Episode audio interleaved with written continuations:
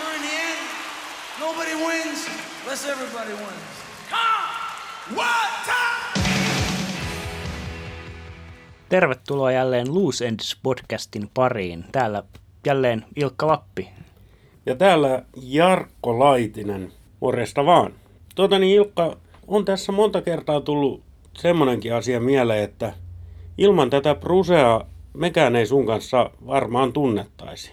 Kyllähän me tunnetaan toisiakin reittejä pitkin, mutta en tiedä, olisiko ikinä päädytty esim. Tällä tavalla vajaan metrin päähän istumaan toisistamme vapaaehtoisesti ilman Brusea.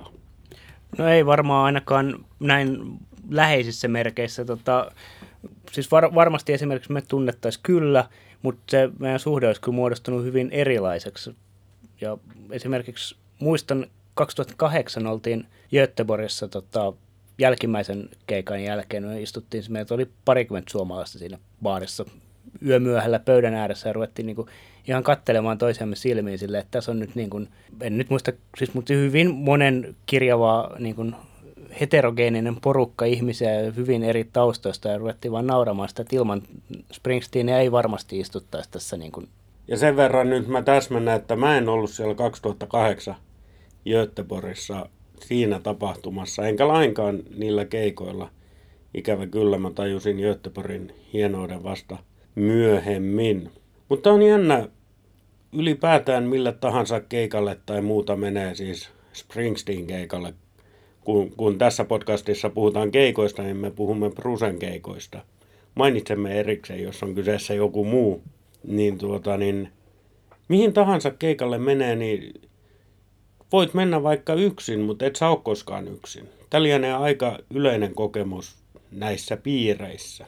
Itse esimerkiksi muistan, kaksituhattakahdeksan olen hengaillut tota, saksalaisten kanssa ja italialaisten kanssa ja espanjalaisten kanssa ja jenkkien kanssa. Ja siis, tavallaan siis ihan siis tämmöisiä, niin kuin, että vaan on nähty. Tyyliin jonotettu peräkkäisillä numeroilla ja ruvettu juttelemaan ja sitten ollaan hengailtu se päivä yhdessä. Sitten joidenkin kanssa ollaan jotenkin jälkeen nähty ja joidenkin kanssa ollaan kirjoitettu sähköpostia ja näin edelleen. Joidenkin kanssa ei ole koskaan nähty myöhemmin. Ja sitten on tosi paljon semmoisia ihmisiä, joita näkee, niin kuin, mä tunnen varmaan, jos hir- en kauheasti liioittele, niin sata ihmistä Ruotsista sillä tavalla, että mä niin kuin näen niitä keikkoja aikana. En mä edes tiedä niiden nimiä, mutta me tunnist- naama tunnistetaan toisemme ja moi moi, että mitäs, mitäs sitten niin kuin viimeisen neljän vuoden aikana on tapahtunut ja täällä me taas ollaan. Ja se on musta aika huikeeta.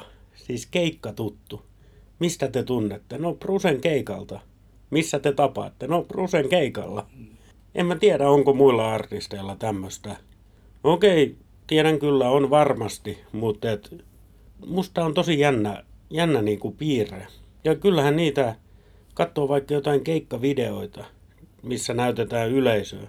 Sieltä saatat bongata, että hei, mä just juttelin ton tyypin kanssa siellä ja siellä tai, tai nähtiin tuolla ja täällä ja niin poispäin. Niin, se on aika jännä fiilis. Joo, se on mielenkiintoista, että tavallaan niinku mä en, en, en niin kuin sanoit, niin tie, tiedän sen itsekin, että, tota, että semmoisia niin kuin on muillakin artisteilla ja bändeillä on hyvin vahvoja yhteisöjä, mutta tavallaan en, en osaa vertailla sitä, että kuinka, miten se eri tavalla toimii. Esimerkiksi, ja sitten toinen tavallaan semmoinen, mikä tuli mieleen, niin siis mikä Springsteenin kohdalla on aika, aika spesiaalia, on toi jonotussysteemi. Siis se, että kuinka organisoitua se loppujen lopuksi on, on ja niin kuin, että miten se toimii ja näin edelleen. Se, semmoista ainakaan ei vielä muutama vuosi sitten ollut kenelläkään muulla törmännyt, että se olisi niin organisoitua kuin se Brusen kohdalla on. Sen tiedän, että se on siirtynyt tota, sitten Brusen kautta muille artisteille, mutta en tiedä mikä, kuinka selkeä se siellä on, kun en ole sitten käynyt. Se olisi, toisaalta se olisi hirveän jännää päästä niin kuin jonottaa jollekin muun artistin keikalla, mutta se olisi ehkä sitten vähän niin kuin vierassa käyntiä. No olisi, olisi, mutta tiedätkö, tämä on jännä. Justin Bieber, uskomatonta, että mä sanon hänen nimensä tässä podcastissa, mutta koska se nyt oli, kun Justin Bieber oli Helsingissä Jalliksen hallissa, en halua sanoa sitä sponsorinimeä, mutta kuitenkin siellä keikalla, ja Ylehän lähetti sieltä Pasilan linkkitornista live-kuvaa ennen ovien avaamista. Ja se oli semmoinen häröpallo. Ei siinä ollut mitään organisointia, ei yhtään mitään, se oli kauhea kaaos vaan. Kun sen sijaan itse on tottunut siihen, että Me kävellään rauhassa sinne lavan eteen. Joo, ja siis mä, mä en ole nähnyt tota live-kuvaa, mutta muistan ne jutut, mitä sen keikan jälkeen tuli, kun se tota, piha siinä hallin ulkona oli tota, siis täysin kaaoksen jäljiltä. Okei, tulehan niin kuin Brusenkin keikan, stadion keikan, niin kuin, kyllähän siellä on roskaa, mutta se on aika hyvin siellä mun mielestä, niin kuin, varsinkin nykyään, koska se on niin, se sisämeno on niin organisoitu, niin tota, aika hyvin se niin kuin roskat siirtyy sinne niin kuin roskiksiin, mitä siinä on varattu. Kyllä, ja sanoisin vielä, että jos ne jää jotain roskia, niin ne on kyllä sen ensimmäisen kolmensadan jonottajan takana tulijoilta yleensä, koska ne noin kolmesataa, tämä on nyt ihan hatusta vedetty luku, että älkää nyt loukkaantuko, jos olette jonottanut numeroa kolmesataayksi ja olette poiminut kaikki roskat, niin en tarkoita sitä, vaan tämä on ihan hatusta vedetty luku, että kuitenkin ne kauempana olevat sotkee ehkä todennäköisemmin kuin me, jotka yleensä olemme siellä kolmensadan ensimmäisen joukossa. Joo, me ainakin tiedetään siinä, niin kuin, tai sanotaan se, oli se sitten kolmesataa tai neljäsataa, niin tämä niin kuin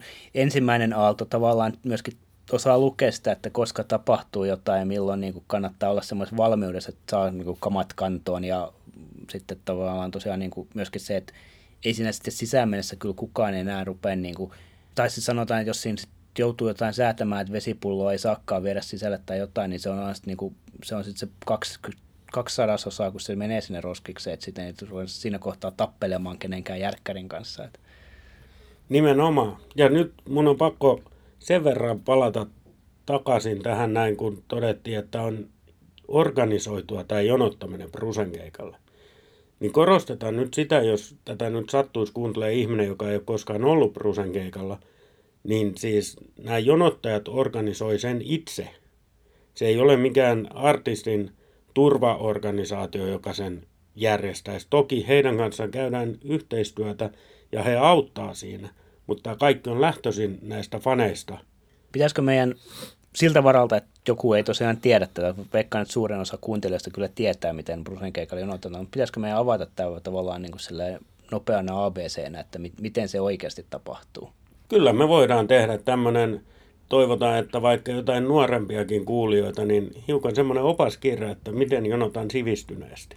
Kyllä joo, ja jos, jos on, otetaan näin hypoteettinen potentiaalinen kuulija, vaikka olisit käynyt niin kuin Brusen keikalla esimerkiksi Suomessa, ja, mutta olisit tullut sinne niin kuin vasta vähän ennen kuin keikka alkaa, ja sitten sä ihmettelet, mitä ne ihmiset, joilla on numerot kädessä, ja mitä ne tuolla nyt sellaisena käärmeenmuotoisena letkana stadionin takana jonottaa, niin tota... voidaan nyt tässä paljastaa, että minkälainen organisaatio tässä on. Tehdään näin. Mun on pakko nyt sitten kysyä heti ekaksi, että Ilkka, mikä on pienin numero, millä sä oot mennyt sisään? Mulla se on kaksitoista Turku ykköseltä. Tota, se on, se on kaksituhattakolme Helsingistä. Mä en suoraan sanottuna muista, mikä numero se oli. Mutta se oli siis suurin piirtein, olisiko se ollut viisitoista tai joku, niillä paikkeilla, en suoraan sanottuna, mutta sen mä muistan, mikä oli mun ensimmäinen numero, se oli neljäkymmentä. Ja mä olin ulko-ovella neljäkymmentä, se, se ei ollut ihan vielä niin organisoitua tämä jonotuskulttuuri silloin syksyllä kaksituhattakaksi, niin tota, sitten piti Klubenin läpi juosta ja mä olin viides ihminen, joka pääsi sitten niin kuin etuaitaan kiinni. Se on kyllä komea suoritus, pääsi, pääsi käyttämään sitä luontaista nopeuttaan, mitä meiltä molemmilta tietysti löytyy. Tuota niin, mutta se on sitten ehkä jonkun toisen podcastin aihe. Enkä tarkoita eroottista podcastia. Onko vaimosi sanonut koskaan, että olet liian nopea? Tämä jääkö meidän väliseksemme. Tuota niin, mutta niin, miten se jonotus sitten käynnistyy? Sehän on kaikessa yksinkertaisuudessaan niin, että joku tyyppi tulee sinne ekaksi paikalle ja se sitten aloittaa sen jonon. Ja kuinka paljon aikaisemmin? Ehkä noin viikkoa ennen. Joo, se varmaan riippuu vähän maasta, ja, mutta se on viikosta neljä viisi päivää. Suurin piirtein varmaan se on nykyään siihen niin kuin viikkoon stabilisoitu. Ruotsissa ovat joskus jonottaneet, ainakin Ruotsissa ovat jonottaneet reilusti pidempäänkin joskus, mutta, mutta kyllähän sitä niin kuin, se on aina niin kuin jännä, varsinkin just kun Ruotsissa itse on paljon käynyt ja näin, niin sitten tota, se on jännä, kun rupeaa niitä niin kuin foorumeita lukemaan silleen, niin kuin bändi on vielä jossain Jenkeissä tulossa tai jossain Etelä-Euroopassa ja niin kuin Ruotsin keikkaan se kolme viikkoa aikaa ja sitten rupeaa tulemaan tätä huhua, että no nyt ne siellä jo jonottaa. Mä en tiedä, kos- en koskaan selvinnyt, että onko se tota, onko ne ihan oikeasti siellä, vai onko se vaan huhu, että missä vaiheessa ruotsalaiset ihan oikeasti tulee sinne. Mä oon itse ollut parhaimmillaan, niin muistaakseni Ruotsissa viisi päivää ennen keikkaa, keikkapaikalla. Siellä on kyllä silloin ollut jo jono. Okei, ruotsalaiset onkin ihan omaa maatansa tässä. Heille jo, joillekin ainakin tuntuu tämä jonottaminen olevan tärkeämpää kuin se itse keikka. Mutta joo, se eka tyyppi on saapunut paikalle. Mitä sillä pitää olla mukana? No tussi, millä hän kirjoittaa sitten ne numerot siihen käden selkään tai vaikka otsaan tai mihin nyt yhteisesti sovitaankaan sitten. Ja sen lisäksi kynä ja paperia, missä myös pidetään kirjaa niistä samoista numeroista. Ja pikkuhiljaa siihen tulee lisää porukkaa sitten. Joo, ja sitten siinä kohtaa varmaan yleensä tulee, niin kun, sit kun on joku muutaman hengen porukka, niin sitten, tota, sitten siellä varmaan tulee, niin kuin jollain on joku pahvilappu tai joku vastaava isompi pahvi mukana, mihin sitten kirjoitetaan yleiset ohjeet, että mitä, missä, missä on nimenhuudot ja tota, siihen, siitä kohta lisää, mutta missä on nimenhuudot ja ylipäätään semmoiset niin kuin, tavallaan niin kuin, lainausmerkeissä säännöt tai miksi näitä voisi sanoa, guidelines, että tota, mitä, mitä tapahtuu ja millä tavalla tapahtuu. Ja tietysti kun näissä jonoissa ollaan, niin yleensä nämä alkupään ihmiset ei ole ekaa kertaa jonossa, eli he on kokenut jo ennenkin tämän ja he kaikki tietää, että hei, nyt me ruvetaan auttaa toisiamme. Esimerkiksi niin, että sovitaan joku tietty porukka, mistä joku on aina paikalla ja ylläpitää sitä listaa, eli mihin tahansa oikeastaan vuorokauden aikaankin voi tulla siihen jonoon ja aina saa numeron. Toki voi olla, että yöllä joutuu herättämään jonkun, mutta siellä on joku sitä varten. Kyllä. Mikä muuten, ennen kuin jatketaan tätä, niin, kuin, niin tuli semmoinen mieleen, että mikä se on itse asiassa pisin aika, minkä sä oot jonottanut? No siis ihan fyysisesti ollut paikalla pisin aika. Mullahan se ei ole kovin pitkä. Tämä Turku ykkösen numero kaksitoista, niin se tietty mahdollistui sillä näillä nimenhuudoilla, eli sun ei tarvinnut olla koko ajan paikalla. Ja Suomessa, kun ollaan inhimillisiä, niin meillä ei ole myöskään keskellä yötä niitä huutoja, joten mä saatoin nukkua kotona, kun asun täällä Turussa, ja käydä sitten autolla paikalla siellä nimenhuudoissa, että tiedän, koen itsekin huonoa omaa tuntoa, ei se ole oikeata jonottamista.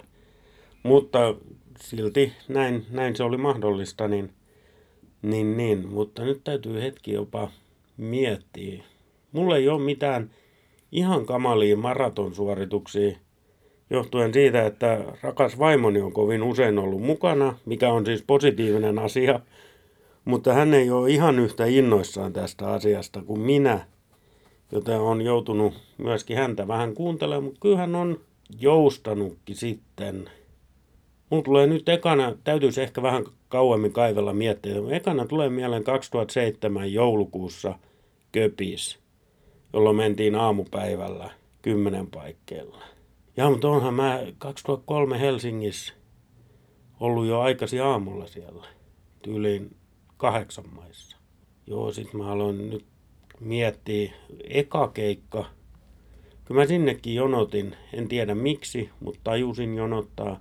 Hampurissa, siellä stadionin ulkopuolella, siitä on kyllä sen verran aikaa, että en muista, mutta kyllä mä ihan ajoissa siellä. Mutta kuitenkin en mä tämmöisiä, että mä olisin jossain Göteborgin takametsässä nukkunut neljä yötä ennen sitä keikkaa. Ei, sitä kokemusta mulla ei ole. Onko sulla?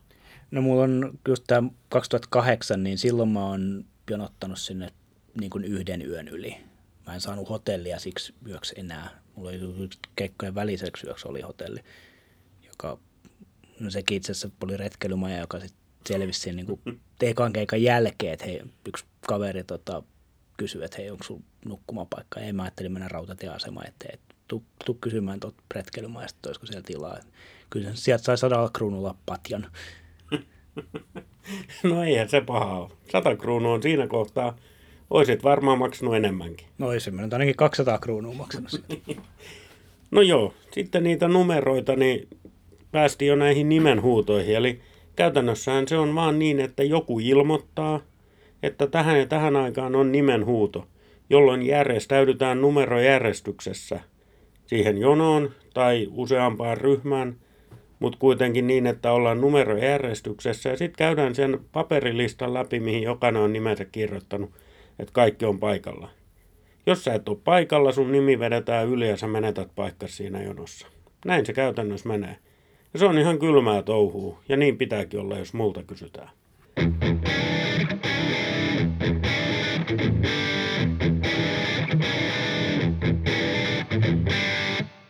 Okei, nimenhuudot on tehty, niin sehän on siitä hyvä, että siinä tulee tutuksi ne, ketkä on sun edessä, ketkä on sun takana. Niin ainakin sä osaat nopeasti järjestäytyä siihen omaan paikkaan, mutta siitä löytyy myös juttuseuraa hyvin usein.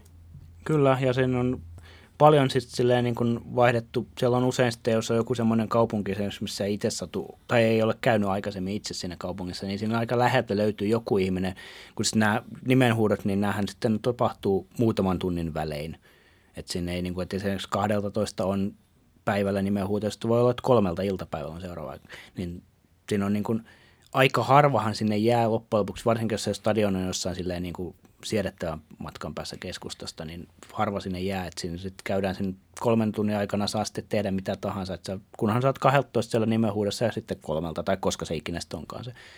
Mutta siinä on tavallaan vapaa-aikaa sitten kolme tuntia, että sitten siinä usein ihmiset käy syömässä tai käy juomassa tai käy hotellilla nukkumassa tai mitä ikinä sitten kukakin tekee, mutta tavallaan siinä on sitten, että jos siinä on tavallaan tuntematon kaupunki, niin siinä on myöskin äkkiä sitten niin kuin hyvä kysellä vähän jotain vinkkejä, että mitä täällä nyt niin kuin kannattaisi tehdä tai missä on hyvä syömispaikka ja näin edelleen. Tämmöinen, tämmöinen tieto vaihtaa tosi nopeasti omistajaa. Se, se on niin kuin kaikkein huvittavin mun mielestä on sitten kun tämmöiset paikat, missä sit niin kuin ei välttämättä ole mikään, niin kuin esimerkiksi Solna kaksituhattakolmetoista Tukholman kupeessa, niin oli semmoinen paikka, että se oli koko stadion alueella vielä ihan rakenteella siellä. No siellä oli sitten yksi kioski, tai ei se ollut kioski, vaan semmoinen pieni kauppa, minkä, missä sitten sai niin kuin kaikkea tämmöistä evästarviketta, niin aika komea jono sinnekin oli välillä hakemaan sitä niin kuin banaania ja jogurttia. Ja no näin se on, ja sitten kun Turun keikoista puhuttiin, niin onhan toi Turkuhalli aika skutsissa tuolla, tai siis pikemminkin pellolla. Et sieltä kyllä kaiket ihmiset kulki aika lailla busseilla keskustaan ja Ja itse tosiaan autolla kuljin edes takaisin ja kuljetin myös itselleni tuntemattomia ihmisiä sillä autollani edes takaisin. Joo, toi on varmaan ihan, ihan semmoinen niin kuin yleinen tapa, että niin kuin ainakin Suomessa silloin Turun keikkoilla ja käsittääkseni muuallakin tämmöinen niin kuin ylipäätään niin kuin yhteisöllisyys se, että niin kuin autetaan toisia ja tehdään, niin kuin, siis se on iso porukka, iso joukko ystäviä, joka niin kuin pyrkivät niin kuin tekemään toistensa elämän suhteellisen helpoksi tai mahdollisimman helpoksi, mitä se nyt niissä olosuhteissa on, koska on se niin kuin yhteinen asia, minkä takia siellä ollaan. No nimenomaan, ja yleensä voi todeta, että me jokainen on oltu siinä tilanteessa, että ollaan vieraassa kaupungissa, eikä välttämättä ihan tiedä, että miten ne julkiset kulkee tai muuta. Ja kyllä ainakin, taas käytän sanaa näissä piireissä, anteeksi tämä tautismi, mutta uskaltaisin kyllä hypätä kenen tahansa auton kyytiin. Joo, mulla ei kanssa koskaan. Mä olen siis tota, jopa kerran Milanossa. Mä en tiedä, pitääkö tämä nyt ihan paikkaansa, mutta tämä on jälleen kerran tää on mun mielestä hyvä tarina, joten annetaan tämä nyt sitten. Oli totta tai ei. Mut mä oon siis jonottanut kaksituhattakahdeksan Milanossa yhden päivän tota, yhden italialaisen Sisilästä tulleen kaverin kanssa, joka ei juurikaan osannut englantia, mutta osasi hiukan muutama sanan, ja, siis silleen, ja mä en sitten ottanut italiaa senkään vertaa. Joten hän tul- toimii ikään kuin mun tulkkina, ja Jeesus mua sitten silleen, niin kuin, koska siihen aikaan ei ollut mitään tämmöisiä hienost, hienoja englanniksi kirjoitettu pahveja, vaan italialaiset huusi italiaksi helvetin kovaa siellä niin kuin ohjeita, ja mä niin kuin ymmärsin sieltä niin kuin ehkä noin kaksi sanaa, frutti di mare ja ristorante, mutta tota Toi, toi, toi, mutta joka tapauksessa, niin, mutta hänen taustansa juteltiin sinne päivän aikaan. Hän, hän oli tosiaan Sisiliasta, ja mä en tiedä pitääkö tämä paikkansa, mutta hän sanoi, että hän on mafiaperheen poika. No, tarina on kuitenkin hyvä. Kyllä hän sitten on meille mafiaperheen poika. Joo, sovitaan näin, mutta siis esimerkkinä vaan tästä, että ei niinku tavallaan niinku, tosiaan näissä piireissä niinku, tämän teit, niin Tota, ilmi, niin ei ole kyllä semmoista turvattomuuden tunnetta, ei ole kyllä koskaan mulle itselleni tullut. No ei, ei, ei ole tullut, ei. Et, et, kyllä se tulee sitten ihan jostain muusta asiayhteydestä, jos rusekeikoilla tai ympyröissä kokee turvattomuutta tai turvattomuuden tunnetta. Takaisin siihen jonoon, niin korostetaan nyt sitä, kun aloitettiin tuolla, että se, joka tulee ekaksi paikalle, niin se sitten alkaa jakaa niitä numeroita, mutta tässähän kun porukka lisääntyy, niin ja pari-kolme päivää ennen sitä keikkaa siellä voi olla jo kaksisataa ihmistä. Niin siinähän kaikki auttaa toisiaan, myöskin näissä numeroiden jakamisissa ja muuta. Et tietysti luotetaan enemmän niihin ihmisiin, joita tunnetaan. Yleensä ne tuttuussuhteet on syntynyt näillä keikoilla, mutta ei se kaadu niinku kenenkään yhden ihmisen päälle, vaan tämä on yhteinen projekti ja kaikki tajuaa sen, että se on kaikkien etu, että tämä pysyy järjestyksessä ja sitä kunnioitetaan sitä numerointia. Silloin jokainen saa sen paikan, minkä on ansainnut. Kyllä.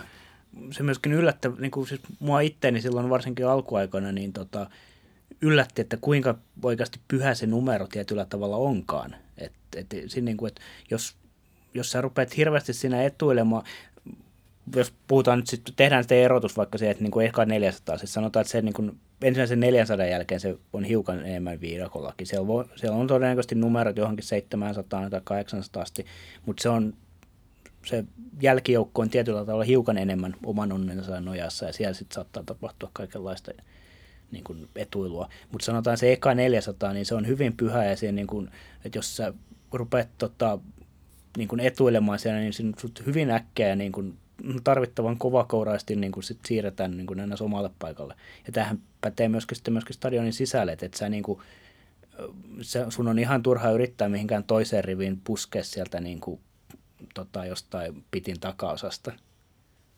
Kyllä, näin se on. Ja tietenkin, ellei, ellei sitten kun sä kävelet sisään, jos sun edellä menneet on valinnut vaikka sen, että on pitin taka-aitaa vasten, niin silloin siellä edessä on tietysti enemmän tilaa ja silloin se on ihan ok, mutta älä etuile myöskään siellä pitissä. Se on, sä et ole ansainnut sitä. Joo, tuo ansaitseminen on, on hyvä, hyvä ja kuvaava termi tässä kohtaa, koska se niin kuin jotenkin...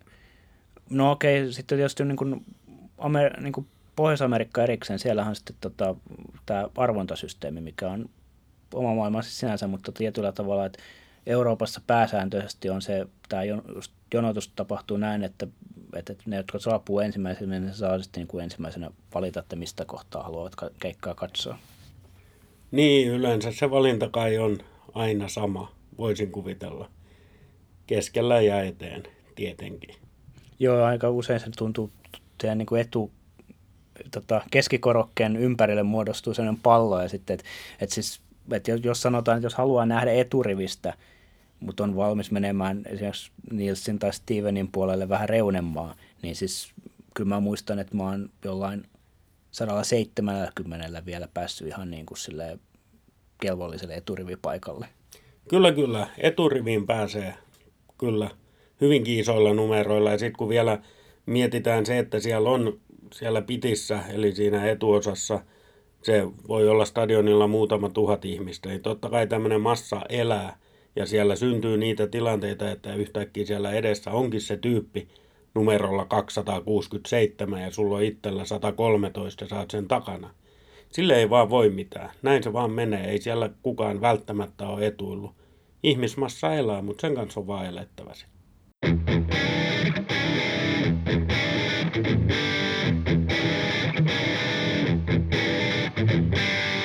Tota, entäs sitten, sulla on käsittääkseni, muistanko väärin tai muistanko oikein, että sulla on myöskin tästä tota, arvonnasta kokemusta? On joo, kaksi kertaa. Toinen on itse asiassa kolme kertaa, mutta sillä ekalla kerralla oli nämä arvat jo jaettu loppuun, ne kaksituhatta numeroa. Tämä oli Milanossa kaksituhattakaksitoista. Mutta ei se haittaa, koska silloin mä menin vaan hakemaan kokemusta. Meillä oli istumapaikat sinne San Siirolle. Mutta tuota, niin, sitten sen jälkeen Italian kolmannella keikalla, kun tämä San Siiro oli eka, niin Triestessä oli se arvonta. Ja kyllä se oli aika stressaavaa sille, että kun pienen tilan ahdetaan ihmisiä, sitten sä tiedät, että on rajallinen määrä näitä arvontarannekkeita. Siis ihan ranneke laitetaan ranteeseen ja siinä on numero. Niin tuota, niin, niitä on kaksituhatta kappaletta yleensä jaossa, ainakin stadion keikoilla. Ja sitten siinä on pienessä kasassa paljon ihmisiä, sä katsot, että hemmettiin, että saankohan mä koko ranneketta edes. Ja se tapahtuu yleensä aikaisin aamulla, se rannekkeiden jako tyyliin kahdeksalta aamulla tai jotain tällaista. No, jos sinä menet Italiaan, haluatko mennä kahdeksalta aamulla johonkin viidentoista kilometrin päähän hakee ranneketta? Niin, minä haluan. Mutta sitten kun saa sen rannekkeen, mä sain siellä muistaakseni joku neljäsataa jotain. Että okei, okay, eihän tässä ollut mitään hätää. On kauhean stressi siitä. Ja sitten kun sieltä kävellään poispäin, niin mä näen vaan ilmoitustaululla, hetkinen, tossa on nyt muutaman sanan tunnistaa Italiaa. Tää liittyy nyt jotenkin tähän arvontaan ja siinä on kellonaikoja. Mitä ihmettä tossa lukee? No onneksi siinä sitten sattumalta kulki ohi semmoinen italialainen nuorehko pariskunta, jotka ilmeisesti tajusivat sen tilanteen, että me ollaan ulkomaalaisia, me ei tajuta mitä siinä lukee. Niin he tuli siihen ystävällisesti käänsi sen meille, selitti englannin kielellä mitä siinä lukee. No siinähän luki se, että tämä arvonta on aikaisemmin ilmoitettu olevan kello viisitoista, mutta se onkin kello neljätoista. Ainoastaan yhdellä pienellä ilmoitustaululla sen varsinaisen stadionalueen ulkopuolella ja ainoastaan italian kielellä. Niin nämä on vähän tällaisia, ehkä se on just tämä Italia, missä voi tapahtua mitä vaan. Mutta onneksi joku tulkkasi sen meille, muuten me olisi oltu tunti myöhässä siitä arvonnasta. Eli nopea kertaus tämä arvontasysteemi tosiaan. Otetaan nyt sekin huomioon, että tätä kuuntelisi joku, joka ei tunne asiaa. Niin, eli käytännössä siis silloin ei jaeta numeroita tai siis vai jaetaanko? Joo, siis siinä arvonta, arvonnan yhteydessä jaetaan numeroidut rannekkeet. Niin, sitten tota, ja sit, sit kun sä oot saanut sen numeron tai rannekkeen, niin tota, sitten tiettyyn kellonaikaan on arvonta, jonka jo, jo arvonnassa nostetaan yksi numero. Ja tota, sitten olko se nyt, otetaan tämä hypoteettinen esimerkki, teillä on joku numero neljäsataa ja sanotaan, että se on vaikka kuusisataakuusikymmentä se numero, mikä nyt nostettiin. Mitä sitten tapahtuu? No sitten se numero kuusisataakuusikymmentä on se, joka kävelee ekana sisään. Ja siitä niin pitkälle, kun niitä numeroita on jaettu, on, on se vaikka sinne kaksituhatta asti. Niin kuusisataakuusikymmentä kaksituhatta menee peräkkäin ja sen kaksituhatta jälkeen menee numero yksi. Ja taas siitä järjestyksessä siihen kuusisataaviisikymmentäyhdeksän. Eli jos mulla on numero neljäsataa ja se voittaa on kuusisataakuusikymmentä, niin se on todella paska-arpa. Ei mahda mitään. Muistaakseni silloin kävi silleen semihyvin, että ei, ei tarvinnut elätellä toiveita siitä eturivin keskipaikasta, mutta päästiin valkkaamaan se paikka, mistä oltiin aikaisemmin puhuttu, eli taka-aidalle. Pitin taka-aidalle. Tärkeä tarkennus.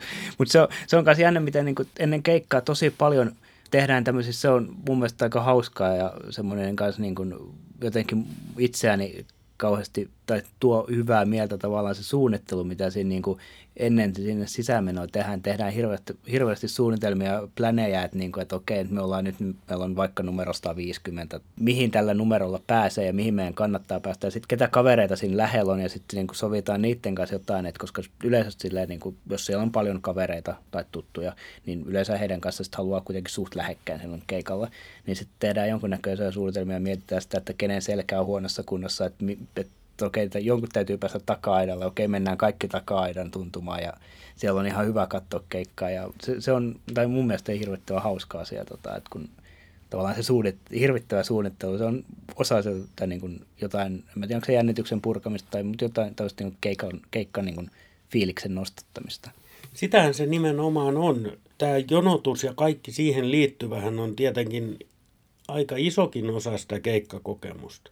Totta kai se itse keikka, kun Bruse ja bändi tulee lavalle siitä, kun ne poistuu, se on se pihvi siinä jutussa. Mutta se koko hampurilainen rakentuu paljosta muustakin ja en tiedä. Kyllä se on iso osa sitä, että itsekin on tullut reissattua siellä sun täällä näiden keikkojen perässä, niin on se kaikki muu. Et en tiedä, olisiko pelkästään sen keikan takia ollut valmis menemään. Niin, hyvä kysymys. Kyllä se, tota, mitä, varsinkin mitä enemmän on käynyt, niin kyllä mä niin kun tietyllä tavalla odotan sitä, ihan sitä niin kun niiden samojen vanhojen naamojen näkemistä ja kaikkea sitä tavallaan, niin kun mitä siinä keikan niin sanotusti ympärillä tapahtuu. Ja siis sekin, että tässä on itse kukin varmasti tota, on reissannut siellä sun täällä. Mä oon mikä se nyt olisi hyvä esimerkki, no hampuri vaikka. Mä tiedän tosi tarkkaan, minkä näköinen Hampurin stadi- toi H S V:n stadioni on ulkopuolelta. En mä tiedä Hampurin kaupungista juuri mitään. Kiitos samoin. Mutta pitää tästä arvonnasta nyt vielä yksi tärkeä asia, että jos käy vaikka niin, että, että mä olisin sun kanssa tai ylipäätään kahden hengen kanssa ja sitten se kummalla on se isompi numero, olisi se voittonumero, jolloin se toinen olisi niin kuin ikään kuin viimeisenä tulossa. Mutta siinähän on tämmöinen käytäntö, että niin kuin patron on se englanniksi se sana. Miten se sitten suomeksi käytyy, seuralainen tai kumppani tai näin, niin ne pääsee sitten kuitenkin. Eli, eli jos mulla on numero kymmenen ja sulla yksitoista ja se yksitoista voittaa, niin mäkin pääsen kyllä sun kanssa. Ja se, näin se pitää olla. Kuinka iso posse siinä saa olla ympärillä? Jos siinä on vaikka kaksikymmentä hengen posse ja sitten se niinku yksi saa sen ja sitten loput on sieltä niinku... Kuinka suuren seurueen siinä saa tuoda mukana? No se on tota, niin, hyvä kysymys. Tätä on aina mietitty. Mulle ei ole koskaan sattunut niin, että olisi osunut ihan lähelle koskaan, siis kummallakaan kerralla, kun olen varsinaisessa arvonnassa ollut mukana.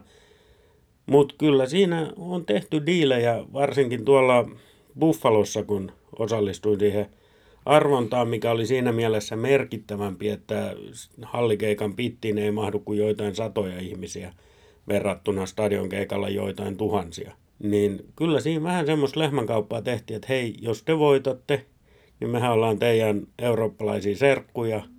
Ja sitten taka taakse myöskin, että jos me voitetaan, niin te ootte, ja jos te voitatte, niin me ollaan. Ja niin kuin näin. Tai tietysti takana olevien kanssa se sopimus piti tehdä.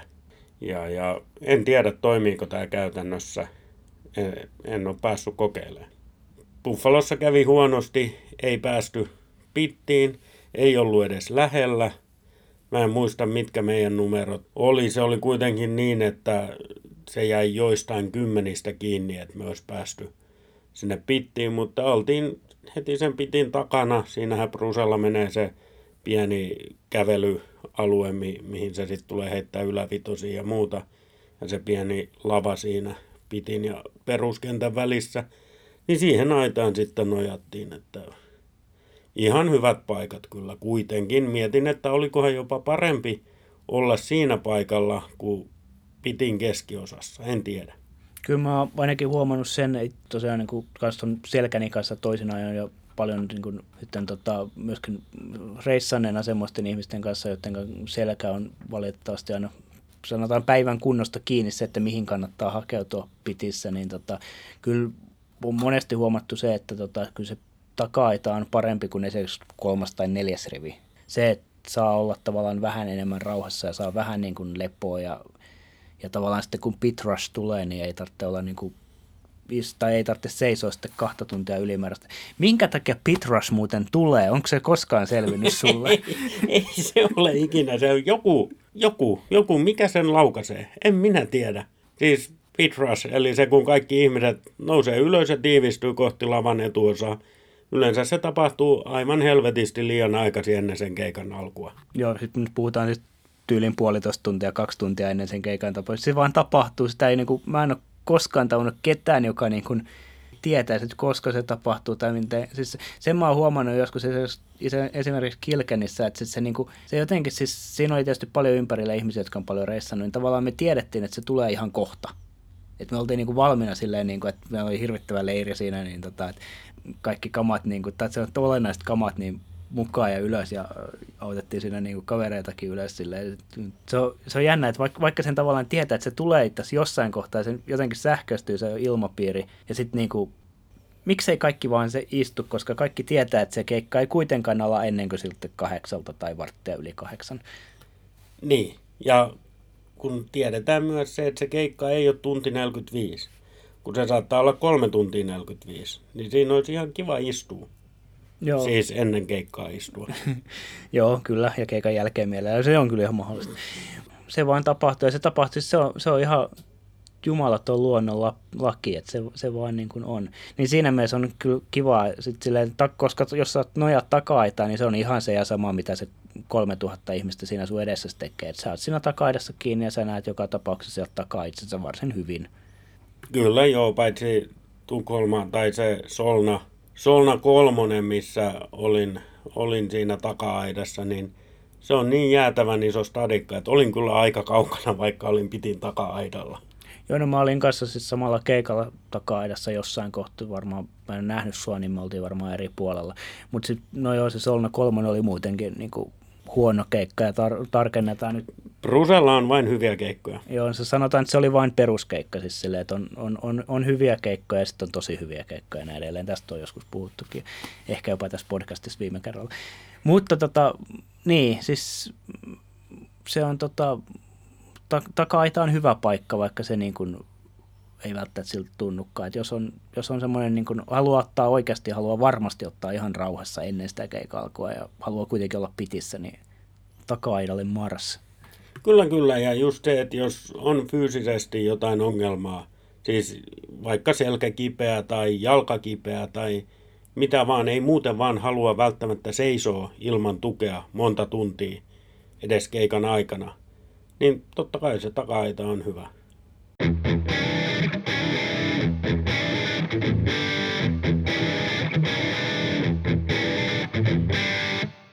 Jonotuksesta tulee mieleen myös semmoinen, miten siellä huolehditaan toisista, mikä löi mut aivan ällikällä siellä omalla ekalla keikallani Hampurissa kahdestoista kesäkuuta kaksituhattakolme, kun mä olin ihan yksin liikenteessä. En tuntenut ketään, mutta tietysti siinä ei kovin organisoidussa jonotuksessa silloin Saksassa, niin tuli tutustuttu niihin ihmisiin. Se meidän portin häröpallo kyllä kunnioitti sitä, että missä järjestyksessä me oltiin tultu siihen. Kun niitä portteja oli ainakin kolme, missä jonotettiin samaan aikaan. Arvatkaa, kenen portti avattiin viimeisenä. Mutta kuitenkin, niin sitten kun mä löysin sieltä pitistä sen oman paikkani, istuin siihen alas, siinä oli ihmisiä ympärillä ja sitten tuli jäätävä vessäätä. Ajattelin, mitä mä nyt teen?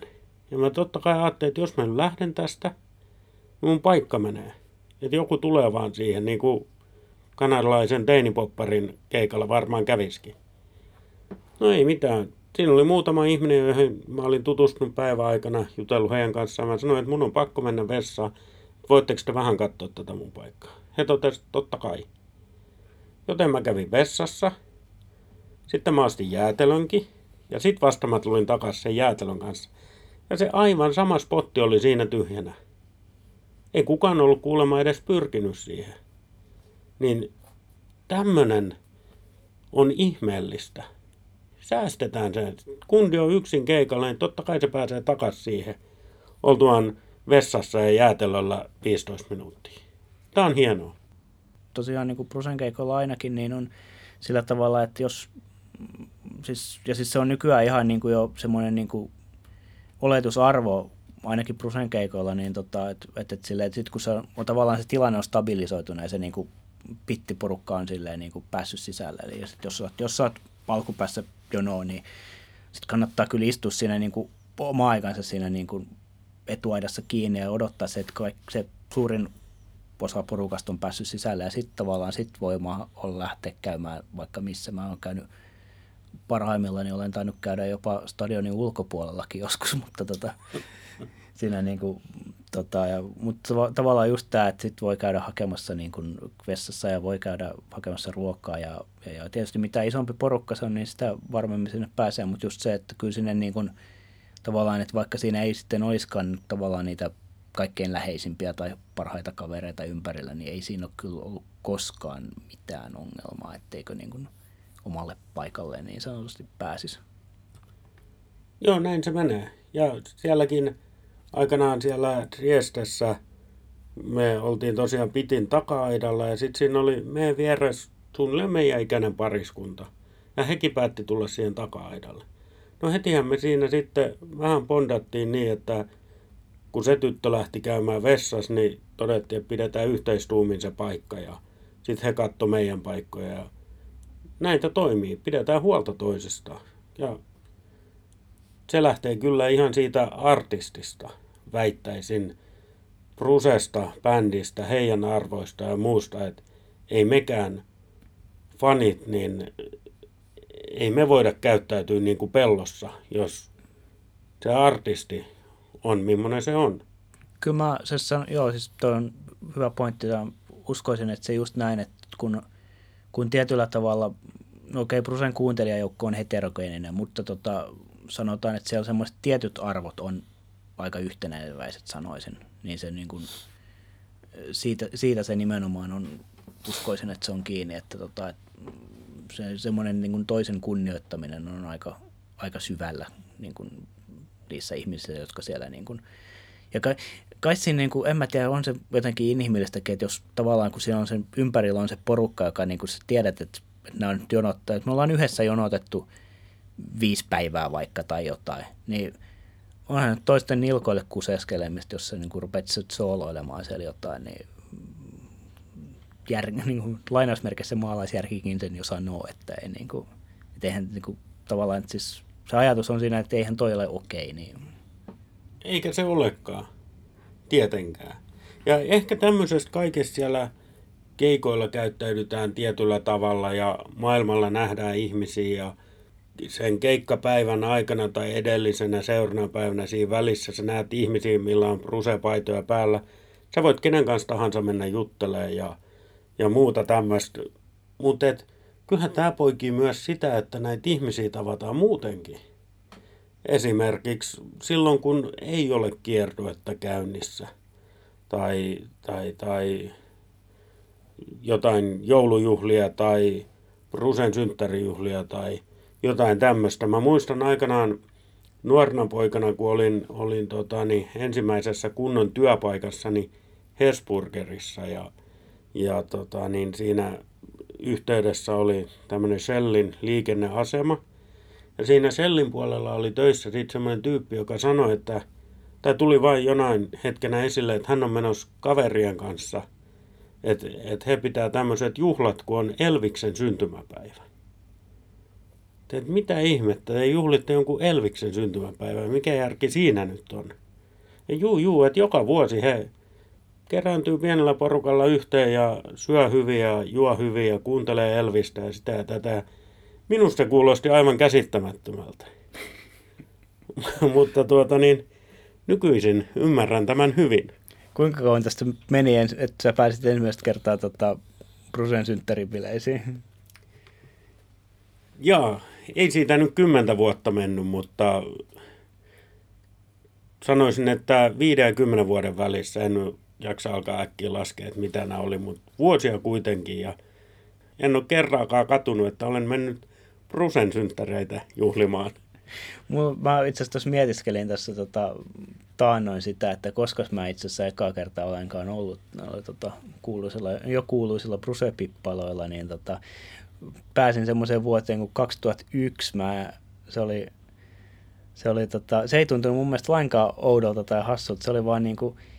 Siis se oli varmaan ensimmäinen, tai ei ensimmäinen, mutta se sanotaan ensimmäisiä kertoja, kun mä ymmärsin, että tavallaan että niin kuin tämmöinen niin kuin muuallakin kuin oman kodin sisä, tai seinien sisäpuolella on niin kuin tämmöinen yhte, mahdollisuus päästä yhteisöön jotenkin kiinni. Ja, ja, ja se, että siellä oli sitten, niin kuin, no siitä lähtien siellä on tullut käytyä. Nämä oli kuulema huhu kertoa, että jossain tuolla... Tota, Porin takametsässä on pidetty joku, jotkut niin kuin sitä ennen vuonna kaksituhatta joku tämmöinen hyvin pienen piirin juhlallisuudet. Nämä oli ensimmäiset ilmeisesti isommat, isommat ja sitten onkin jatkunut lähes vuosittain siitä. Missä oli kaksituhattayksi? Koska mä muistan, itse luulen olleeni kaksituhattaviisi ekan kerran ja se oli Herne ja Nauris -niminen paikka. Oliko kaksituhattayksi siellä? Kyllä, se oli juurikin Herne ja Nauris. Legendaarinen lounasravintola. Kyllä, jos et ole koskaan siellä ollut, niin häpeä. Ja jos et tiedä, mistä on kyse, niin koita ottaa selvää. Emme puhu siitä tämän enempää. Tämä perinnehän on tosiaan jatkunut. jatkunut ja tota, niin, mä luulen, että nykyään enää ei ole kyse niinkään siitä, että juhlitaan Brucen synttäreitä, liekö koskaan ollutkaan, vaan kyse on just siitä, että kokoonnutaan samanhenkiset ihmiset. Siis tämä lahko kokoontuu yhteen. Joo, kyllä siinä on tota, tämmöinen hyvinkin herätysjuhlamainen, tai mä en ole koskaan ollut herätysjuhlilla, mutta voisin kuvitella, että jonkunnäköisen samanlainen yhteenkuuluvuuden tunne ja semmoisen niin kuin isomman asian äärellä kokoontuminen ja ajatusten vaihtaminen. Ja tosi paljon on siis, se, semmoista siinä on kysymys varmaankin, niin tosi paljon on tota, siis mulla on paljon, siis okei okay, paljon tapaan niin kuin Bruse-ihmisiä, kutsutaan heitä nyt vaikka tällä nimellä, niin tota, tapaan Bruse-ihmisiä niin kuin muutenkin, mutta sitten tota, sit on tosi paljon semmoisia ihmisiä, jotka niin kuin välimatkan tai muun syyn takia niin ei tule silleen nähtyä muuten, mutta sitten niin kuin tietää sen, että joka vuosi käytännössä nähdään niin kuin Bruse-bileissä ainakin. Niin, ja yleensä nämä tietysti niin kuin tässä maassa tuppaa helposti menemään, niin Bruse-bileet on aina Helsingissä. Ja se on ihan fine. Mulla ainakin Turusta pääsee kätevästi Helsinkiin, ei siinä mitään, mutta nykyään alkaa olla myös tämmöisiä paikallisia kokoontumisia. Sekin on aika hienoa. On joo, ja sitten silleen niin kuin tota, Turussa on pidetty pikkujouluja ja sitten Tampereella on pidetty pikkujouluja. Ja mun mielestä se on myöskin hienoa, että aika paljon siis, itse olen esimerkiksi käynyt Tampereella pikkujouluissa ja tiedän, että Tampereelta on käyty Turussa pikkujouluissa ja Helsingistä on käyty Turussa ja Turusta on käyty Helsingissä ja näin edelleen. Että se, niin kuin, että se ei ole, vaikka se onkin tavallaan sitten Turun lainausmerkissä osaston pikkujoulut, niin siis siellä saattaa olla niin kuin hyvinkin laajalta säteeltä sitä väkeä. Kyllä, kyllä. Ja Oulussakin on ollut jonkunmoista toimintaa ja muuta. Että nämä on tämmöisiä, en tiedä, jossain toisissa organisaatioissa niitä kutsuttaisiin soluiksi. Mutta tuota, niin voidaan kai nyt kutsua tässäkin organisaatiossa, mikä siis ei ole mikään virallinen organisaatio. Nämä ovat vain ihmisiä, jotka pitävät samasta musiikista ja artistista ja ilmeisesti jonkin verran toisistaankin. No kyllä mä ainakin, siis ainakin itse voin nyt puhua omasta puolestani, mutta toivon, että joku muukin kokee samantyyppistä. Kyllä mä toivon ja uskon ja ainakin omat omalta kohdaltani luotan siihen, että tavallaan niin kuin, että tässä Brusen kautta on tullut solmittua semmoisia ystävyyssuhteita, jotka kestää niin kuin ihan läpi elämän. Ja ihan niin kuin, niin heidän kanssaan voi olla niin kuin muutenkin tekemisissä. Niin, varmasti näin on vai, muutenkin tekemisissä, mutta onhan se selvä, että kun, jos käytän sanamuotoa, näiden ihmisten kanssa on tekemisissä, niin puheenaihe on aika selkeä. Joo, on, mutta kyllä se on sitten taas niin kuin monien kanssa, se, se niin kuin laajenee sitten taas niin kuin laajemmin musiikkia. Sitten kyllä siis sanotaan, että kun ni, ni heitä, joita enemmän tapaa ja on yhteyksissä, niin totta kai sitten luonnollisesti tulee puhuttua vähän kaikenlaista. Mutta se on jännä, miten se ainakin tosiaan jälleen kerran omasta puolestani vain voin puhua, mutta tuntuu, tuntuu siltä, että, että, että siinä on niin kuin heidän kanssaan voi puhua oikeastaan niin kuin hyvinkin nopeasti, hyvinkin syvällisistäkin asioista. Tai semmoiseksi ainakin, mä oon semmoinen hölösuu muutenkin, että jos mä niin kuin, jotenkin tuntuu siltä, että luottamus on syntynyt, niin pystyn kyllä höpötän äkkiä niin kuin semmoisia asioita, mitä niin kuin jotkut kokisivat hyvinkin arkaluontoisiksi tai jotain. Mutta se pointti varmaan oli se, että siellä on niin kuin syntynyt semmoinen niin kuin yhteys, jonka jälkeen sitten tosiaan se on niin kuin luonnollisesti, että se niin kuin laajenee tavallaan ne keskustelun aiheet. Ja loppujen lopuksi sitten kuitenkin aika usein tullaan, päädytään jossain vaiheessa iltaa siihen, että, niin kuin, että koska sä olet tota, menossa keikalla ja millä, voi kun se nyt kiertäisi ja muistatko, kun sillä, siinä ja siinä kaupungissa oltiin siellä ja täällä. Ja kyllä se näin menee. Näissä porukoissa, mitä on tavannut ja Bruse-pippaloissa ja kaikessa tässä on myöskin se hyvä puoli, että se on vähän silmiä avaavaa myöskin niille, jotka ei ole niin Bruse-orientoituneita kuin vaikka minä ja sinä ollaan. Ja totta kai mä viittaan taas jälleen niin kuin omaan vaimooni, jonka mielestä mä olen hyvin hullu tässä asiassa ja kummallinen. Ja hän ei hän niin kuin tavallaan ymmärtää, mutta ei hän kuitenkaan ymmärrä. Hänen kanssaan, kun ekan kerran mentiin yhdessä näihin Bruse-bileisiin, se vähän avasi hänen silmiään ja Ja kyllä hän niin kuin jälkeenpäin kotona sanoi, että ei hän ole voinut tietää, että tämmöistä voi niin kuin olla, että, että mitä hittoa, että se on niin kuin joku uskon lahko. Kaikki puhuu Brusesta ja ne on kaikki ihan hulluja. Niin mun mielestä tämä on vaan hyvä. Mä voin sanoa, että en mä ole se kaikkein hulluin kuitenkaan. Niitä on satoja muitakin. Kyllä joo, toi, siis siinähän se onkin, kun ruvetaan miettimään, että kuka on se kaikkein hulluin. No meillä taitaa olla molemmilla, ja varmaan kuulijallakin tulee yksi nimi mieleen, mutta ei, ei mennä siihen nyt tällä kertaa. Alkaako se J-kirjaimella? Se saattaa alkaa J-kirjaimella. Terveisiä vaan.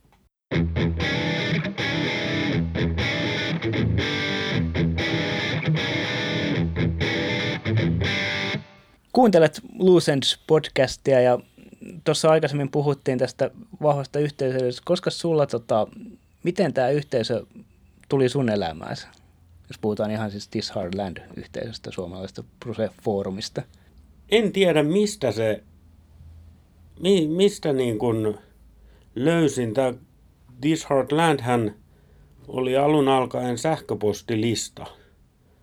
Siis silloin kaksituhattaluvun alussa olen itse löytänyt, en tiedä olinko jo yhdeksänkymmentäluvun lopussa tällä listalla, tai koska se on alkanut, sulla on tietoa. Mulla on muistikuva, ei ole tietoa. Muistaakseni tämä on, sähköpostilista on perustettu yhdeksänkymmentäyhdeksän Tukholman keikkojen jälkimainingeissa. Ai ai, reunion kiertue. Tukholma olisi maistunut, mutta en mä tajunnut silloin, että voi lähteä ulkomaille. Mutta anyways, siinä joskus vuosituhannen vaihteessa löysin tämän sähköpostilistan. En enää kykene muistamaan, että millä tavalla, tai oliko mahdollisesti isosiskoni, joka sen löysi ja vinkkasi minulle, jonka kanssa varsinkin näinä niin kuin alkuaikoina yhtä matkaa tätä prusetusta käytiin. Mutta siitä se on lähtenyt. Sähköpostilista löysi ja on vissiin tullut mainittu, että kun ekalle keikalle pääsi, niin se homma niin kuin lävähti käsiin kaiken suhteen. Ja tämä sähköpostilistahan oli ihan ratkaisevassa asemassa. Ei siinä, että pääsin keikalle, koska Bruse tuli silloin Helsinkiin kaksituhattakolme kesällä. Mutta se, että mä pääsin jo sitä ennen keikalle, niin siinähän tämä sähköpostilista oli ratkaiseva, koska siellä nimimerkki, oliko Josek jotain, lähetti viestin, että, että tota, niin, olisi lippu myytävänä ja katsoi, että herrahan on Turusta, että miksenpä lähtisi Hampuriin. Ja niin lähdin. Joo, ja tämä lippuhan oli mulle päätynyt, siis mä olin ostanut sen joltain italialaiselta. Ja se oli niin kuin tämmöinen hyvä esimerkki tästä, mitä aikaisemmin puhuttiin siitä, että voi luottaa. Mähän löin siis jollekin italialaiselle tilille, siihen aikaan ei ollut vielä mitään nettipankkia mulla käytössä. Mä menin siis ihan pankkikonttoria. Ilmoitin vaan, että tämä summa, X summa rahaa italialaiselle tilille, hoitakaa. Ja sitten mä vaan jäin odottaa, että posti toi mulle tota, lipun. Ja siis sellainen, kyllä mä vähän sitä mietin, että, että kannattaako tämä nyt, niin, tai siis, että saa, tuleeko se lippu koskaan. Mutta ihan hyvin se tuli. Harmi, että en ikinä päässyt sille keikalle. Kyllä, katsotaan, jos saataisiin vaikka kuva siitä lipusta, nimenomaisesta lipusta johonkin näytille, se saattaisi olla mahdollista. No sittenhän tämä niin kuin sen sähköpostilistan kautta eteni aika pitkälle, aina tonne johonkin melkein kaksituhattakymmenen asti oltiin sähköpostin varassa, ennen kuin joku tajus perustaa sitten tuommoisen foorumin.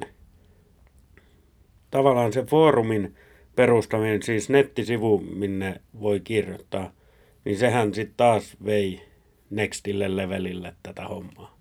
Joo, näin, näin mäkin. Mä en yhtään kanssa nyt osaa siis muistinvarasti sanoa, että koska se tota, sähköpostilistalta siirryttiin foorumille. Ja siis pitkäänhän ne, tai ainakin saattaisi, olisiko peräti vieläkin jossain jollain tavalla hengissä se sähköpostilista. Ei se ole varmaan juurikaan, no se on edelleen se hotmaili, mihin ne sähköpostilistan viestit tulee mulle. Jos se joku kirjoittaa, niin mä en ole vuosikausia lukenut niitä. Minä tiedän, että se on edelleen elossa. Se on tavallaan varakanavana joskus jotain, joku lähettää sitä kautta sellaista tietoa, mikä niin kuin halutaan, että se varmasti tavoittaa mahdollisimman monen, tai että ainakin mahdollisimman monella on mahdollisuus löytää se tieto. Niin ehkä kerran vuodessa tai harvemmin tulee sitä kautta. Kyllä se toimii ja se löytyy verkosta edelleen ne vanhatkin viestit ja minulle se tulee nykyään tuohon käyttämääni sähköpostiosoitteeseen. Minunkin täytyy ehkä siirtyä tai siis saada siirrettyä se jotenkin sieltä vanhasta osoitteesta. Joo, mutta siis se tosiaan niin se on ihan, ihan tässä sanotaan, että toi foorumi on niin kuin sanoit, niin se on muokannut sitä aika paljon sitten vielä. Ja niin kuin tuntuu, että ja jos ihan mietin itteeni, niin kyllähän niin kuin se toi kaksituhattakaksitoista, varsinkin kaksituhattakolmetoista, niin sen jälkeen tämä on jotenkin niin kuin ihan viime vuosina siis toisin sanoen, niin ihan mennyt todella, todella paljon niin kuin sosiaalisempaan suuntaan tämä fanittelu. Onko käynyt niin, että sä oot kasvanut aikuiseksi? No mitä sä nyt sillä haluat sitten tarkoittaa? En minä tiedä. Tässä kun omaa kipuilevaa ikäkriisiä niin poden, niin ajattelin, että ehkä tämmöisellä vanhentumisellakin on merkitystä siinä. The older you get, the more it means. No se on kyllä sinänsä pitää paikkansa. Ja kyllä siinä mielessä mä voin ehkä allekirjoittaa ton, ton, ton ajatuksen, että ainakin tota, mä niin kun hiukan mutkia menen suoraksi. Mä oon tietyllä tavalla pien, pienemmässä mittakaavassa mä oon muualtakin löytänyt semmoisia yhteisöjä, mihin mä niin kun koen kuuluvani. Mutta tota, kyllä toi niin kun siis This Hardland on ehdottomasti se suurin niin kun ihmismäärältään ja jotenkin myöskin hengeltä. Siis se on se, on se niin kun, jos mun pitää johonkin niin kun porukkaan itteni mieltää kuuluvaksi, niin kyllä se on sitten niin kun This Hardland. Kyllä se näin on. Eiköhän tässä ole aika hyvä paikka pistää pakettiin tämän kertainen jakso. Pysykää kanavalla, hyvät ihmiset. Joo, me palaamme jälleen ja tässä kohtaa voidaan luvata, että tuossa Vegas-podcastissa puhuttiin niistä vieraista, niin niitä on tulossa. Kyllä, tätä tallennusta tehdessä on jo päivämäärä lyöty lukkoon ja lupaan, että sen jakson te haluatte kuunnella. Kiitos nyt tämän puolesta. Minä olen Jarkko Laitinen ja se on moro. Morjens. Nobody wins unless everybody wins. Come! What time?